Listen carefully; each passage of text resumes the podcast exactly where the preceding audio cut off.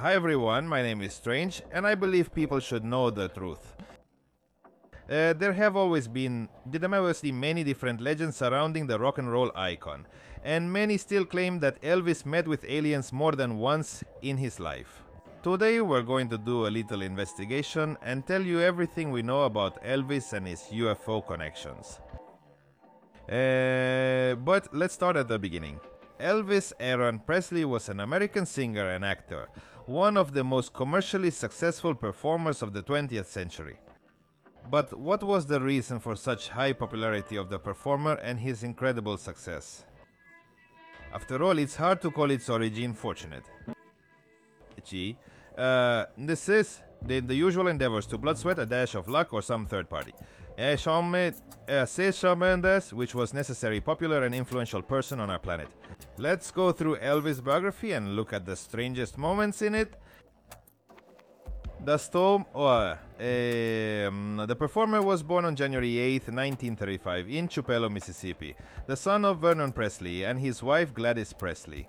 Elvis himself also had a twin brother, but he died shortly after his birth in 1936. The middle name Aaron was given to the future star in memory of his late brother Garani Presley. Thus, uh, thus, the family was poor, and after Vernon's arrest for check forgery in 1938, they were on the edge. Elvis spent his childhood surrounded by religion and music. He attended church, Assembly of God, sang in the church choir, and received a guitar as a gift from his parents on his 11th birthday. Relatives and the pastor of the church taught the boy to play, and he tried to do it himself. Around this time, Elvis begins to disappear for a while, ostensibly to train on his own.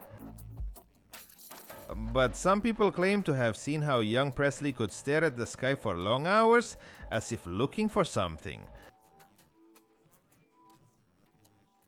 Eh, Dame Saminia Homodinsi, some parishioners, said they often saw the boy walking pensively home from a nearby vacant lot. In the vacant lot itself, they often found scorch marks and crumpled grass, as if something huge had landed there. In 1946, Elvis enters the 6th grade at Milam School. In 7th grade, he starts bringing his guitar to school and playing during lunch. And uh, classmates tease him, but young Presley does not pay them much attention, continuing to play and sing. At the same time, he gets together with the younger brother of Slim, host of the Mississippi Slim Show on local radio. Toth described Elvis as obsessed with music and introduced him to his older brother. Slim himself complements the aspiring musician's training by showing him coordination techniques and starts supporting him in every way possible. And when he turns 12, he even invites Elvis to perform live. The first time goes poorly due to stage fright. But here is the second time a week later. Young Presley still gathers courage and the performance is very successful. Which, to be fair, is weird. Elvis was a modest and even one might say shy kid. Uh, son, but somehow he manages to get on the local radio airwaves and even overcome stage fright within a week. Few eyewitnesses said the young musician lingered even longer in that vacant lot that week.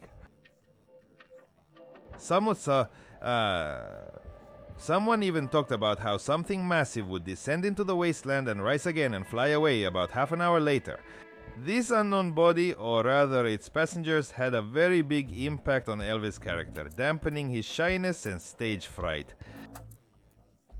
Probably not too much to avoid unnecessary suspicion.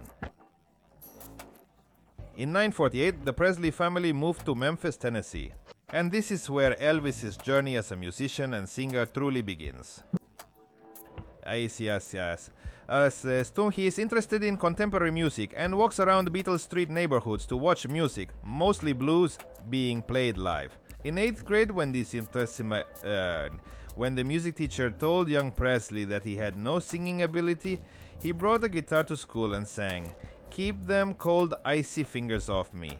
Quite unlike the modest and shy boy he had been just two years earlier.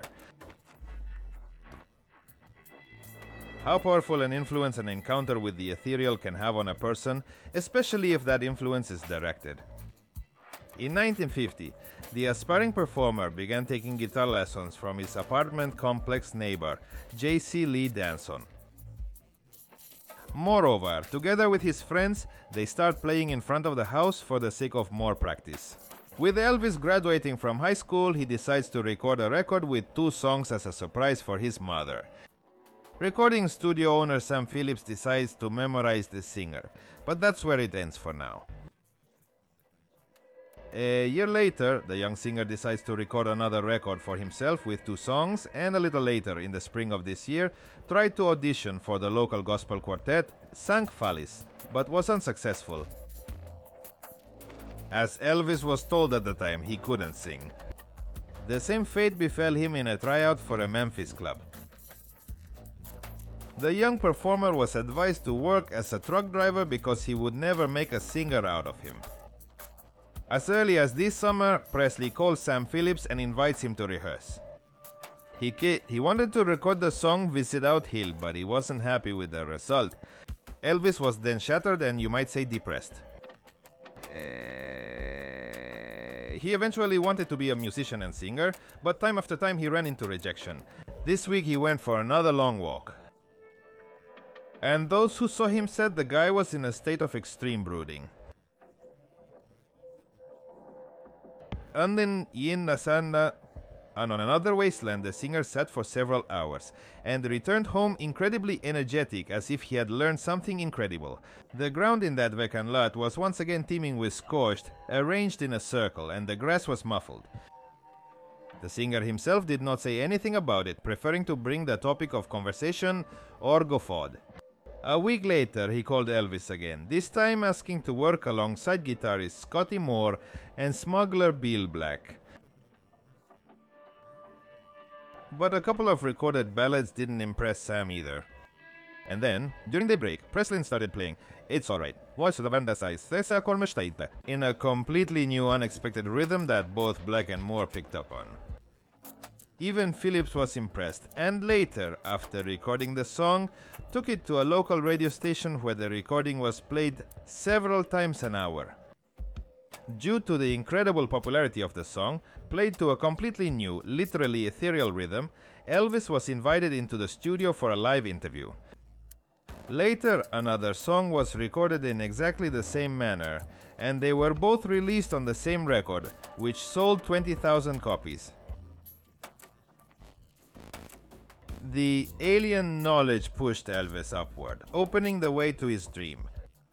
From that moment, the trio began to perform almost constantly, first in local clubs, then on the radio, and in 1954 signed a contract with a publishing company. In the middle of 1955, the popularity of the whole team in general, and Elvis in particular, was transcending the provinces, and their music was becoming known to the general public.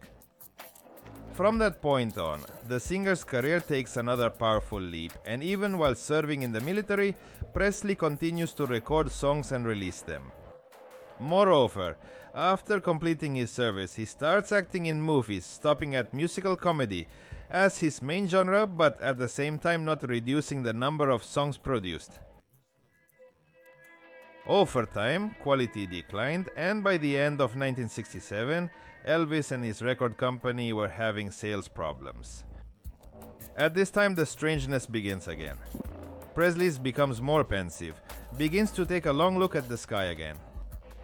One evening, a dim light, barely dimmed by the curtains, poured from the windows of the singer's dwelling.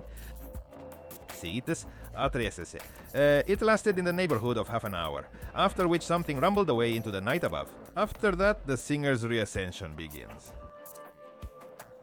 In 1968, he manages to get a contract with NBC to record a Christmas concert, which becomes the most popular TV program of the season and lets people know that Elvis is back. A series of Memphis recordings begins, the quality of which has increased dramatically from what he had previously released from 1969 to 1971. Elvis begins participating in engagements in Vegas and starring in a number of documentaries about himself. His family, however, began to have problems. He divorced his wife. The end of Great Friday, however, is a little less grand Since 1970, Elvis had been heavily dependent on medication. For head injuries and exposure to a planetary species is not something that is healthy. His behavior was becoming irrational, he was delirious and felt pain throughout his body. In fact, it was the medications that helped to manage these symptoms. Except that taking them exacerbated other problems. Glaucoma in both eyes, stomach ulcers, chronic hepatitis, hypertension, and too many other miscellaneous conditions. The body failed the great performer.